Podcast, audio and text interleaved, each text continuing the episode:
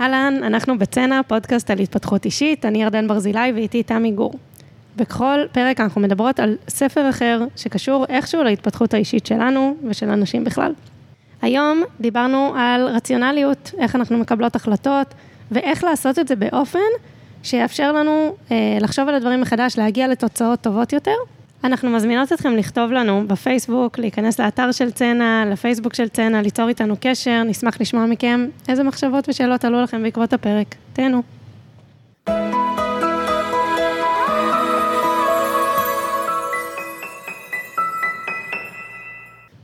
היי תמי. בוקר טוב. היום הבאתי ספר שנקרא לחשוב כמו פריק. זה ספר המשך של סדרה שנקראת פריקונומיקס, שמעת על זה? לא. מעניין שלא הקלטנו על זה פרק. אוקיי, זה, זה ספר שכתבו ביחד אה, כלכלן ועיתונאי, אה, סטיבן לויט, שהוא פרופסור לכלכלה מאוניברסיטת שיקגו, וסטיבן דובנר, שהוא עיתונאי שבא לראיין אותו, והיה להם ממש ממש קליק, והם התחילו ממש ליצור ביחד מלא תוכן. יש להם אפילו פודקאסט שהוא נקרא פריקונומיקס רדיו, כאילו הרדיו של פריקונומיקס, עם כבר למעלה מ-400 פרקים. מעניין לאיזה כיוון זה מזכיר לי את יומנו של חנון, ספר של ילדים. לא, לא, לא, לא, זה על כלכלה. אמ, ובעצם הם הלכו לכיוונים של לחקור אה, סיבתיות בכל מיני דברים, סוגיות יום-יום מעניינות. למשל, בספר הראשון, אחת השאלות שהם עוסקים בה, זה מה הביא לירידה בפשיעה בניו יורק, ויש הם הביאו המון סברות על זה שלמשל אה, הביאו עוד שוטרים, ששינו את החקיקה, המון המון דברים, ובדיעבד, מה שהם גילו, זה ש-20 שנה לפני זה עבר חוק שהתיר הפלות, זאת אומרת הפך הפלות לחוקיות, נולדו הרבה פחות ילדים לא רצויים, ואז הייתה פחות פשיעה. באמת? עכשיו, זהו, זה נחמד, הספר מלא בכאלה דברים, ש, שאנקדוטות כאלה שאוהבים להביא בשולחן שישי, כאלה דברים מעניינים. מה זה, על איזה תקופה? כי הרי דיברו על רודולף ג'וליאני, שהוא שינה את הכל נכון. וזה, וקישרו את זה לדברים שהוא עשה. נכון, אני חושבת שעל זה מדובר. וואו. כן. אה, אה, כן, ממש מעניין. מעניין אבל איך הם, איך הם מוכיחים שזה קשור לזה ולא הפוך. אבל... אז אוקיי, אז זה באמת, זה המחקר שלהם, אני לא מספיק יודעת, אבל הם בעצם צריכים להראות סיבתיות. אה, אז אני לא יודעת בדיוק איך הם עושים את זה, זה חישובים סטטיסטיים כן. של כלכלה שאני פחות בקיאה בהם, אבל בעצם מה הם עשו? הם הנגישו את הסוגיות האלה, הם הנגישו את המענה עליהם, והם באמת אספו עוד ועוד שאלות כאלה של כמו כזה, או סוגיות שמעסיקות אנשים, או מדע פופולרי, או כל מיני דברים כאלה, וכתבו, אה, יצרו המון המון תוכן בשביל להנגיש את הדבר הזה. מעניין. והספר, לחשוב כמו פריק, הוא בעצם... ספר של עצות, איך לאמץ את דרך החשיבה שלהם, שעזרה להם לראות אחרת, אה, ובעצם לגשת לסוגיות שהם בודקים מכיוון אחר, בשביל להגיע לפתרונות נכונים ויצירתיים יותר. שמזה אפריק, אפריק זה פשוט שונה מהרגיל? כן. אוקיי.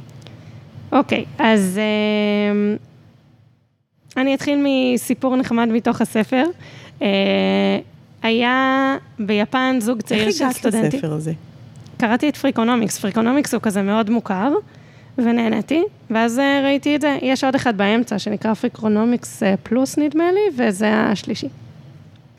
אז אה, זוג סטודנטים מיפן, שלא היה להם הרבה כסף, ראתה הסטודנטית שיש תחרות אכילת נקניקיות, ושלחה את בן זוגה להשתתף בה כדי לזכות בכסף. כן. בן זוגה, שהיה סטודנט חכם וסקרן, התכונן לתחרות, וניצח בה. ולאט לאט התקדם להגיע לתחרויות אה, עולמיות של אכילת נקניקיות, כולל בארצות הברית. ומה השיא... קרה לגוף שלו בדרך? לא הרבה. וואלה. כן. למה? שימי לב. איך הוא התכונן? הוא הגיע, קודם כל אני אתחיל מהפאנץ'. השיא היה 23 נקניקיות, הוא שבר אותו ל-50. וואו. כן. אה, איך הוא עשה את זה? אז קודם כל, אני אגיד רגע, הדרך שבה הוא עשה את זה הייתה לחצות את הנקניקיות והלחמניות לחצי, לאכול בנפרד את הנקניקיות מהלחמניות ולטבול את הלחמניות במים. עכשיו, למה, זה כמובן אנקדוטות, אבל מה הדבר היה? הוא בעצם, הוא לא עשה more of the same, הוא לא חיכה אותם ודחף, דחף, דחף כמה שיותר מהר את הנקניקיות, ואז זה רק תחרות על מהירות. הוא בעצם שבר את החשיבה הזאת, ושאל את עצמו מה יאפשר לי לאכול בזמן הכתוב הכי הרבה נקניקיות. אחרי זה כבר חיכו אותו וכבר השיאים התחילו להיות באזורים של החמישים. מעניין אם עד אליו מישהו בכלל חשב לא פשוט לקחת את זה כמוצר שלם ומוגמר ולאכול אותו. אז אה, לפי מה שהם כותבים בספר, כנראה שלא. אמ, אז, אז קודם כל זה ככה אנקדוטה כדי רגע להבין למה הם קוראים לחשוב כמו פריק, זאת אומרת לחשוב מחוץ לקופסה, לחפש את השאלות המעניינות. ואז... מגניב ממש. ממש. ואז הם כותבים פה את הטיפים. הטיפ הראשון, הם קוראים לפרק הזה שלוש המילים הכי קשות, אני לא יודעת, או אני לא יודע. אמ, והם שואלים למה כל כך קשה להגיד אה, שלא יודעים, מראים אפילו מחקרים על ילדים, שגם הם אה, אה, לא אומרים את זה, ממציאים, אה, ממציאים תשובה. זאת אומרת, שוב, תלוי כמובן במקרה, אבל כן מוכיחים שגם לילדים קשה להגיד את זה, הם עשו, נגיד יש פה, נגיד יש פה אה, את הניסוי שעשו עם הילדים, זה מעניין, אני אגיד לך. הקריאו להם טקסט קצר על ילדה שהולכת לים ומה היא עושה. עם המשפחה שלה, ואז שאלו ארבע שאלות. התשובות לשתיים מהשאלות נמצאות בטקסט ולשתיים לא. ועדיין, הילדים ענו על רוב השאלות האלה. מעניין אבל אם זה משהו שהוא חלק מטבע האדם, או שפשוט הילדים לומדים מהסביבה שלהם לתת תשובות לא משנה מה. אני חושבת, אה, גם רוצים פידבק חיובי. אה, כן, אבל הם היו צריכים ללמוד מאיפשהו שלהגיד אני לא יודע, לא מניב להם פידבק חיובי. כן, נכון, אולי הם פשוט לא שמעו מבוגרים אומרים אני לא יודעת. כן. אמ, הם מביאים פה כדוגמה אה, מישהו שהוא זוכה פרס נובל לכלכלה, שלקחו אותו לעשות פרסומת, זה גדול, על, אה, היה בנק שרצה להפיק פרסומת לאיזשהו מוצר כלכלי שנקרא תעודת פיקדון. ואז המנחה אמר, האורח שלנו הערב הוא תומאס סרג'נט, חתן פרס נובל לכלכלה ואחד הכלכלנים המצוטטים ביותר בעולם. פרופסור סרג'נט, האם תוכל לומר לי מה תהיה הריבית על תעודות הפיקדון בעוד שנתיים? ואז רואים את סרג'נט אומר, לא. אז, אז, אז המנחה אומר, אם הוא לא יכול, אף אחד לא יכול, ובואו תקנו את המוצר הזה שלנו ששומר עליכם מפני שינוי הריבית. בקיצור, הם, הם, מביאים פה באמת כמה אה, דוגמאות לאיך האפשרות להגיד שלא יודעים, הביאה לתוצאות הרבה יותר אה, מעניינות וטובות. בעצם פותחת את האפשרויות. כן, עכשיו, אה, לא, זה גדול. הנה, הם ממש אומרים פה, פשוט מאוד, ברוב המקרים המחיר שמשלמים על האמירה אני לא יודע או לא יודעת, גבוה מהמחיר שמשלמים על טעות. רוצה עוד דוגמה מעולה לזה? רגע, לא הבנתי, זה סתר את עצמו עכשיו. לא, הם אומרים, זו הסיבה לזה שאנשים לא עושים את זה. כי המחיר שמשלמים על להגיד לא יודעת, הוא גדול מהמחיר של להמר ולטעות. אנחנו דיברנו על זה כבר, ב, דיברנו על זה בספר של אה, כהנמן, אז דיברנו על הטיות מחשבתיות, ויש שם משהו שהוא קורא לו הטיית המומחים. נכון. אמ, אז כן. אבל פה כאילו לא מסתדר, טוב, בסדר, תמשיכי, ואז אולי אני אבין איך זה מסתדר, כי... כי אם, הם, אם אני מבינה נכון, הם דווקא רוצים לעודד שנגיד את המילים האלה, כי זה מה שפותח להסתכל מחדש נכון, או אחרת. נכון, הם פשוט מסבירים למה אנשים לא כל כך עושים את זה, אבל הם באים לשכנע אותנו שכדאי לנו. Okay. אוקיי. הנה פרס, הזוכה בפרס נובל לכלכלה עשה את זה, אבל זה, בואי. לא, גם מעניין לטווח ארוך, אה, כי אני באינטואיציה שלי, אה, אם אני אקח את זה נניח מהתחום של, אה, של תקשורת ודיאלוג, אז לזרוק דברים לא נכונים או לא מבוססים, בסוף חוזר אלינו. זה לא משרת אותנו בטווח הארוך. הרבה יותר נכון ביחסים, להגיד לפעמים, אני לא יודעת, אני צריכה לחשוב על זה, תני לי לברר. אה, לגמרי. האמירה הזו של זה לא משתלם, אני חושבת שזה אולי איזושהי הבניה חברתית של הסתכלות על הטווח המיידי, מה תהיה התגובה המיידית. כן, אני, אני, אני, יותר מזה, אני אגיד, אני לא חושבת שהם אומרים שזה לא משתלם, אני חושבת שהם אומרים שהתפיסה שלנו 아, אה, היא, שזה אוקיי. לא, היא שזה לא משתלם. כן, למרות שכן, זה לא מה שהם אומרים, ואת צודקת, שאלה מעניינת. לא, מעניין. אוקיי, הם נותנים פה דוגמה, עם זה הם פותחים את הספר, זה חזק מאוד, על אה, אה, שוער כדורגל. שיא התחרות הכי חשובה בעולם, רגע השיא, בסוף פנדל. עכשיו, בן אדם בועט ובן אדם עומד בשער, זה לא משחק, זה עכשיו בעיטה, והשוער צריך להחליט, לפני שהוא יודע לאן יגיע הכדור, לאן לזנק. זה החישובי זמנים. אה, באמת? תמיד. הוא עושה אה, הוא מהמר. ואז הם מתחילים עם הסטטיסטיקות. כמה מהזריקות עד עכשיו, כמה מהבעיטות, סליחה, עד עכשיו היו לצד שמאל, כמה היו לצד ימין, כמה היו למעלה, כמה היו לאמצע. הם אומרים לאמצע 2% מהבעיטות. ואז לכאורה הבועט אמור להגיד מדהים, אין כמעט סיכוי שהשוער יישאר באמצע, נכון? הוא צריך לקפוץ, אני בת לאמצע. ולמה בכל זאת כל כך מעט עושים את זה, ולמה כל כך מעט שוערים נשארים במקום? כי הם אומרים, תדמייני עכשיו את רגע השיא הזה, ואז נכנס גול, ומה השוער עשה עמד במקום. איך זה נראה? עכשיו, סטטיסטית, עדיף לבן אדם לבעוט לשם, סטטיסטית, יש כנראה איזשהו משהו שעדיף לשוער לעשות, אבל הם אומרים, קודם כל, זה לא מה שעובר לאנשים האלה בראש בזמן הזה, החישובים הסטטיסטיים האלה כנראה, וגם, כן, יש עניין של מראית עין של להיות בעשייה של משהו יותר מאשר להישאר במקום. מדהים. מה שבעצם, הרי כל הכלכל, כאילו השיח על כלכלה הוא בעצם מראה שאנחנו לא רציונליים. עכשיו, אני כזה, כן, כאילו, אני רגע שנייה אגיד על זה משהו, אוקיי? ואז אה, אפשר לחזור לספר, אבל זה עניין, זה, זאת סוגיה מעניינת בעיניי. ההגדרה של רציונלי אומרת חישובי תוחלת, כאילו זה לפי חישובים סטטיסטיים מה הדבר הרצוי לעשות. אבל זו סוגיה מעניינת בגלל שלהתייחס להיבט הרגשי, בעיניי זה דבר רציונלי. זאת אומרת, אם השוער הזה יודע שאם הוא יישאר במקום הוא ישלם מחיר של אה, סנקציה חברתית, או שיעיפו אותו, או שלא יודעת מה, אז זה הדבר הרציונלי לקפוץ לצד ש...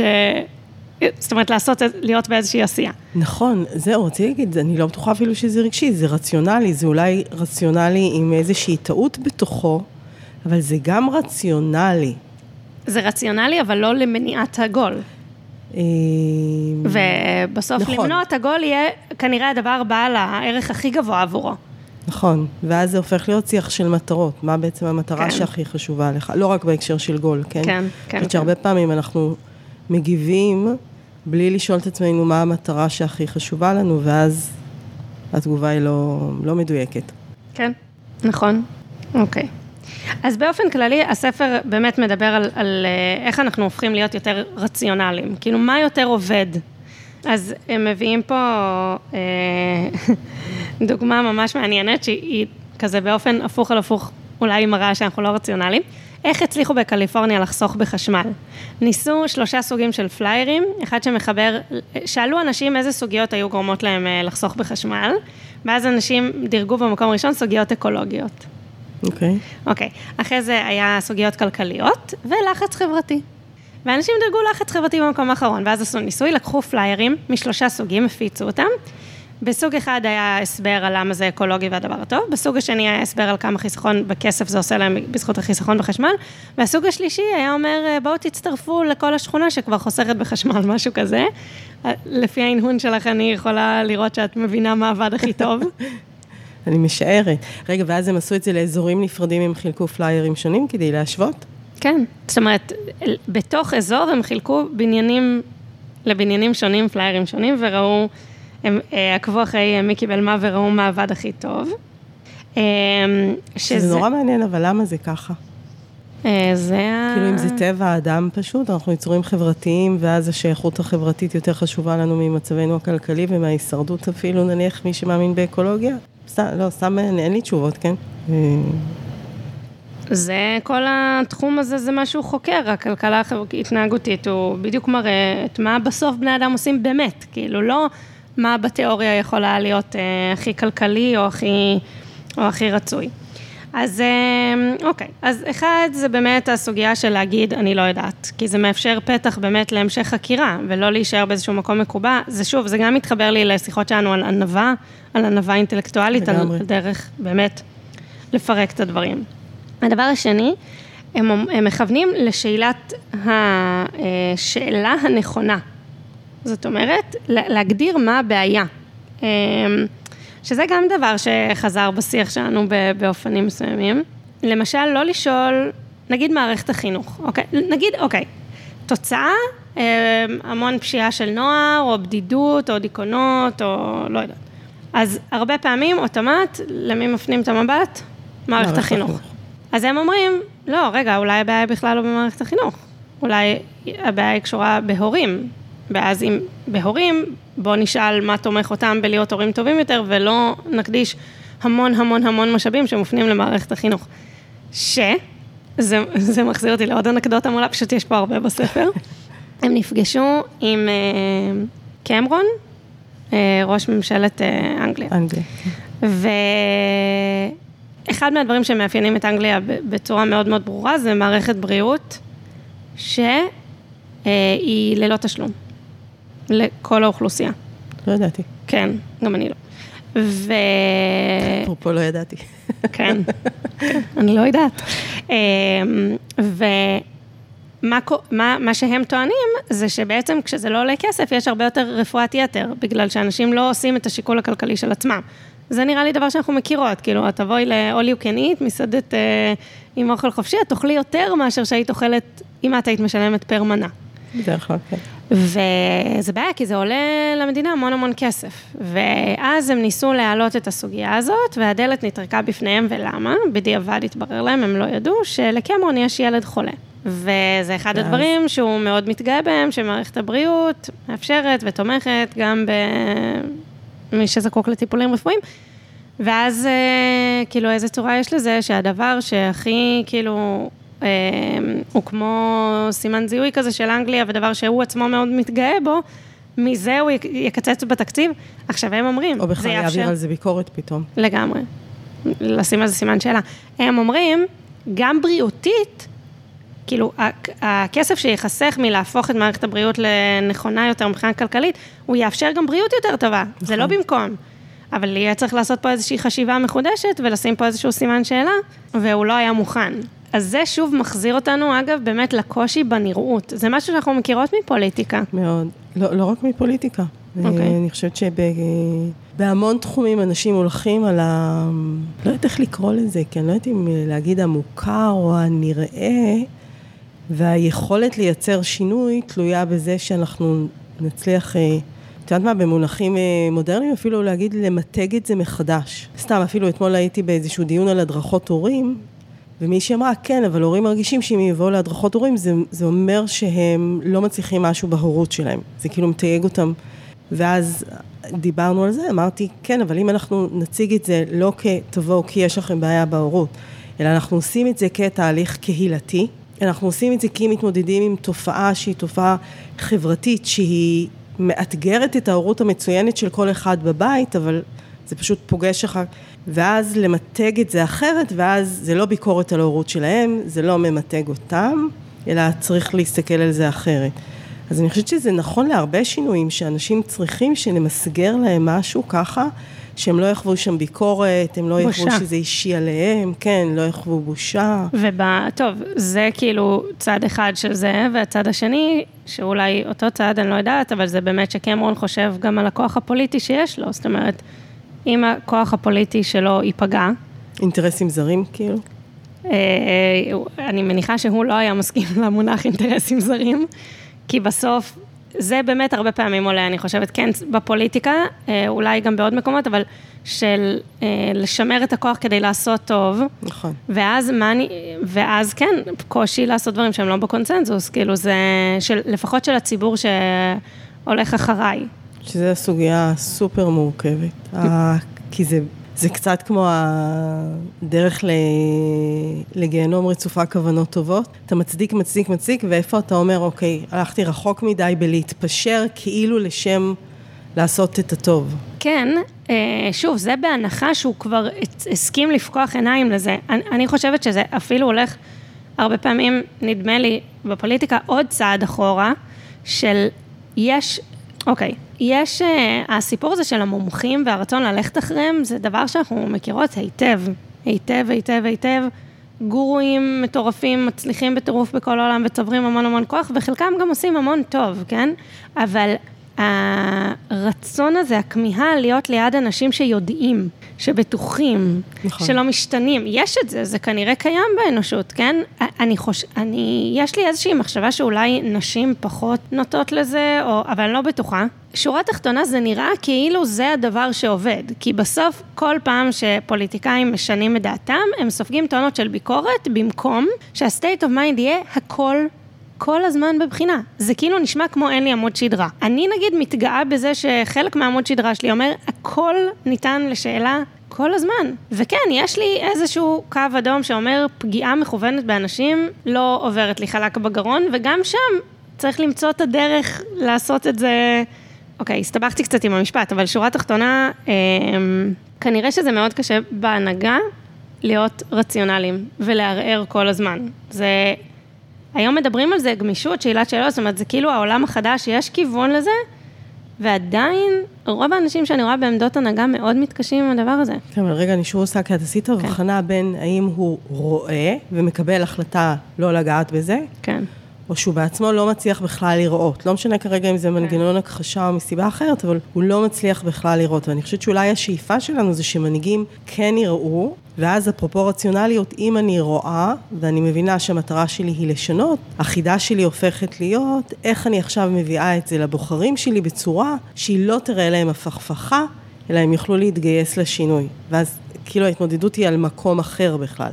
ו... לא על אני כן או לא אעשה את השינוי. וזה עוד יותר קל מאשר כשאני באמת לא יודעת. אם אני כבר יודעת ושיניתי את נכון. דעתי, אז עוד איכשהו, אבל אם אני לא יודעת, נגיד, ממש היה לי רצון במהלך הקורונה לשמוע מישהו אומר, תקשיבו, אנחנו עושים כמיטב יכולתנו, ויכול להיות שנעשות פה טעויות.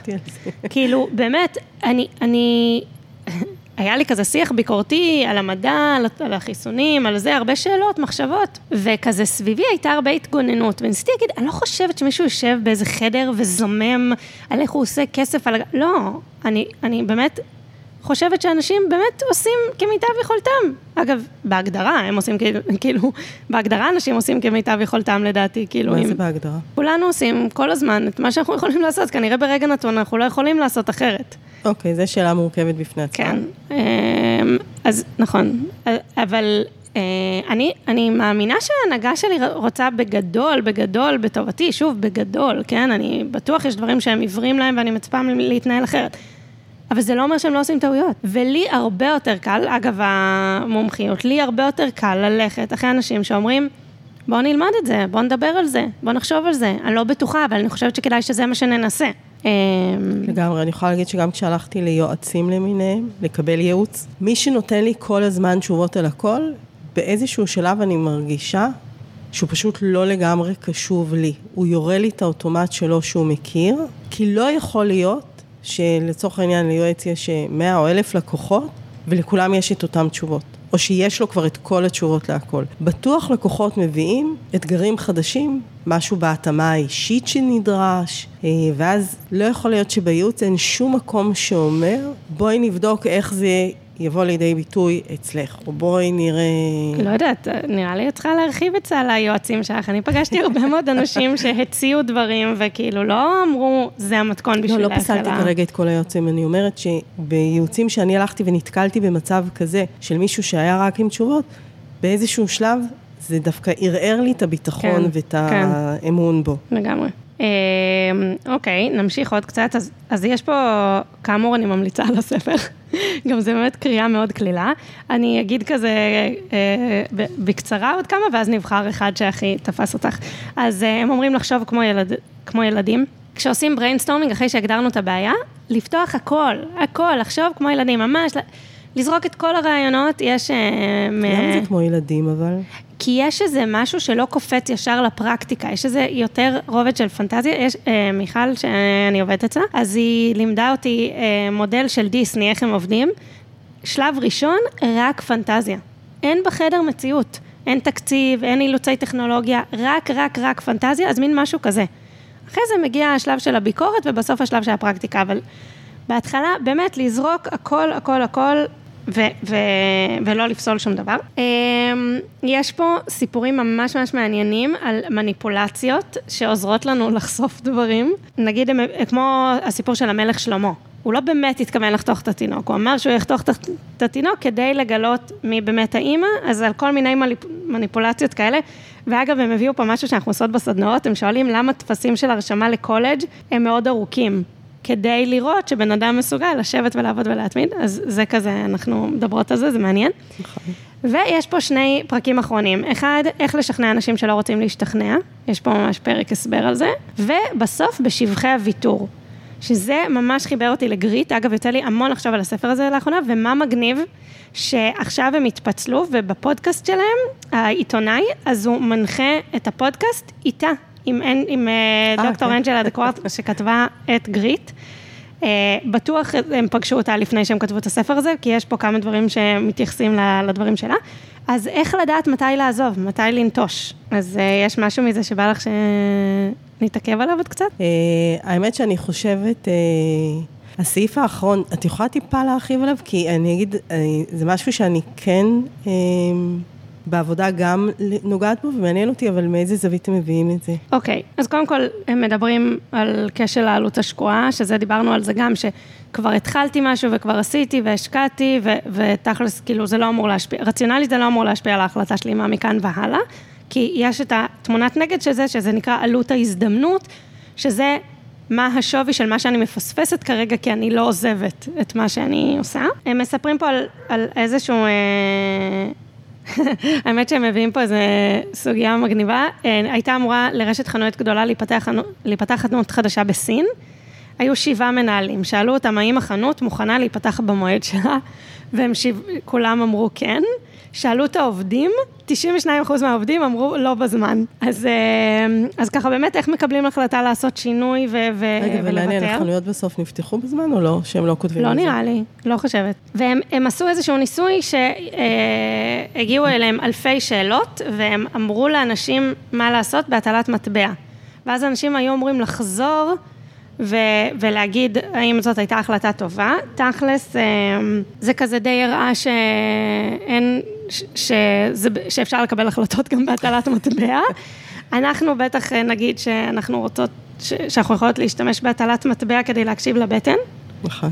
אני אספר על זה סיפור קצר? אבל לא הייתי רוצה לקבל החלטות לפי הטלת אני אספר על זה סיפור קטן. אוקיי. ייתכן וכבר אה, סיפרתי אותו בפודקאסט. אמ, לפני אה, כמה שנים הייתי במשלחת של הצופים בסוף כיתה י"א ופספסתי את הבגרות בתיאטרון. אז חזרתי לי"ב והייתי צריכה להשלים אותה. עכשיו, זה היה וואחד פרויקט, כי כל החבר'ה שלי במגמה כבר אה, עשו. וזה היה או להשלים אותה או לעזוב את המגמה, כי אי אפשר היה לסיים את ה... וידעת את זה לפני שיצאת למשלחת.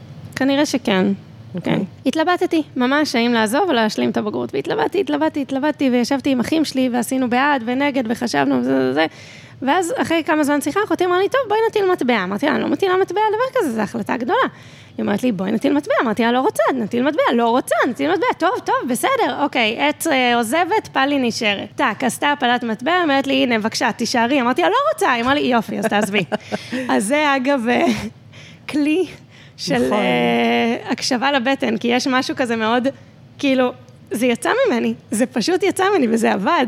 אני באמת, אני לא, לא אשכח את זה, אני מתה על הסיפור הזה. סיפור אבל... מגניב, וזה גם נורא נכון, אני חושבת, לפעמים. אני לא יודעת אבל מה זה הדבר הזה. זה כאילו כשפתאום איזושהי אופציה הופכת למוחשית, העמדה שלנו מתבהרת לנו אל מולה. זה, זה כמו זה... דמיון מודרך. כן. את, מדמ... את בגוף שלך מרגישה לגמרי. כן, מעניין מה, מה שם קורה שלא הצלחנו לעשות אותו קודם הרי. אני חושבת שהסוגיה הזו של מתי אתה מרפא, גם הרבה פעמים אנחנו לא רציונליים, ואנחנו לא מבינים מה המשמעות של לא להרפות. גם אה, הרבה פעמים אנחנו, עוד פעם, שוב, בלבול במטרות. למשל, קניתי חופשה בהרבה כסף, יצאתי ואני מתבאסת מהחופשה, אני אחזור הביתה או לא? עכשיו, אה, נכנסים פה כל מיני שיקולים, גם אני חושבת שאנחנו מחזיקים, מחזיקים קצת את הפנטזיה של זה עוד יסתדר, זה יהיה בסדר. זה... לפעמים אני מניחה שזה גם יסתדר ויהיה בסדר. אוקיי, שפה את מביאה גם לשאלה, האם... שנייה. אוקיי. אני חושבת שגם אנחנו מחזיקים פנטזיה. גם אנחנו, אה, קשה לנו לוותר, או להודות לעצמנו שטעינו, או אנחנו לא רוצים לצאת פראיירים, כבר שילמתי, מה אני לא... זה עלות השקועה לגמרי. ואני חושבת שגם מה שאת אומרת, של עד כמה, וזה גם קיים במציאות, אפרופו גריט, לא, תשני גישה, תשני את הציפיות, תשני את ההגדרה, אה, תלמדי לראות את מה שיש כאן ועכשיו, תתמידי בזה, זה יניב, שזה הופך את זה לשאלה מורכבת אה, מאוד, ואני חושבת שאנחנו פוגשים את זה בהמון דברים, גם ברכישות, גם ביחסים. כן, הם, הם, הם אומרים, הרבה מהשאלות היו האם להתגרש, והרבה מהשאלות היו האם לעזוב מקום עבודה, ואגב, על לעזוב מקום עבודה, הם אמרו, סטטיסטית, עדיף, ת, התשובה היא כן. ברוב המקרים, עדיף לעזוב את מקום, כשמתלבטים, עדיף לעזוב את מקום העבודה. נשמע לי מה זה הגיוני, כאילו אינטואיטיבי. כן, וגם בשיחות אגב. בשיחות, המון פעמים אנשים לא יודעים לסגור שיחה. זהו, לא שכנעת, לא יצרת את השינוי. למה את צוחקת? לא, כן, הם מדברים על זה ממש, על איך לשכנע ומת, כן. כן, ולפעמים בשיחה צריך לה... אני אגיד, זה לא רק שלפעמים אתה צריך להבין שהשיחה מיצתה את עצמה, אלא לפעמים גם להסכים לקבל את זה שבני השיח או בנות השיח שלנו, הם לא ירימו דגל לבן בשיחה. ודווקא ההרפייה אוקיי, אני עוזבת, והן ממשיכות ללכת עם המחשבות רק, זה גם מקום שלפעמים צריך לדעת להכיר בו, אבל זה, זה הרפאיה, זה באמת, לגמרי. בגלל זה נורא תפס אותי דווקא ההגדרה שלהם. אה. כן, אז באמת, כנראה כדי לחשוב כמו פריק, חלק מהעניין הוא לדעת מתי לשחרר איזשהו רעיון או סוגיה או עיסוק. וואי, זה ממש כל הזמן להתבונן על הכל מכיוון אחר. לחשוב כן. על זה, לחשוב מחדש בעצם, זה אני חושבת. זה גם לחשוב מחדש, וגם, אני חושבת, להכיר בהטיות שלנו. לאו דווקא להתעלם מהן או זה, אבל לכל הפחות אה, להכיר אותן. כן. תודה רבה. של זה אנחנו צריכים לפעמים עזרה מאחרים. כן. שישקפו לנו את זה. נכון. אהבתי את הספר. יופי, מגניב. תודה, תודה רבה.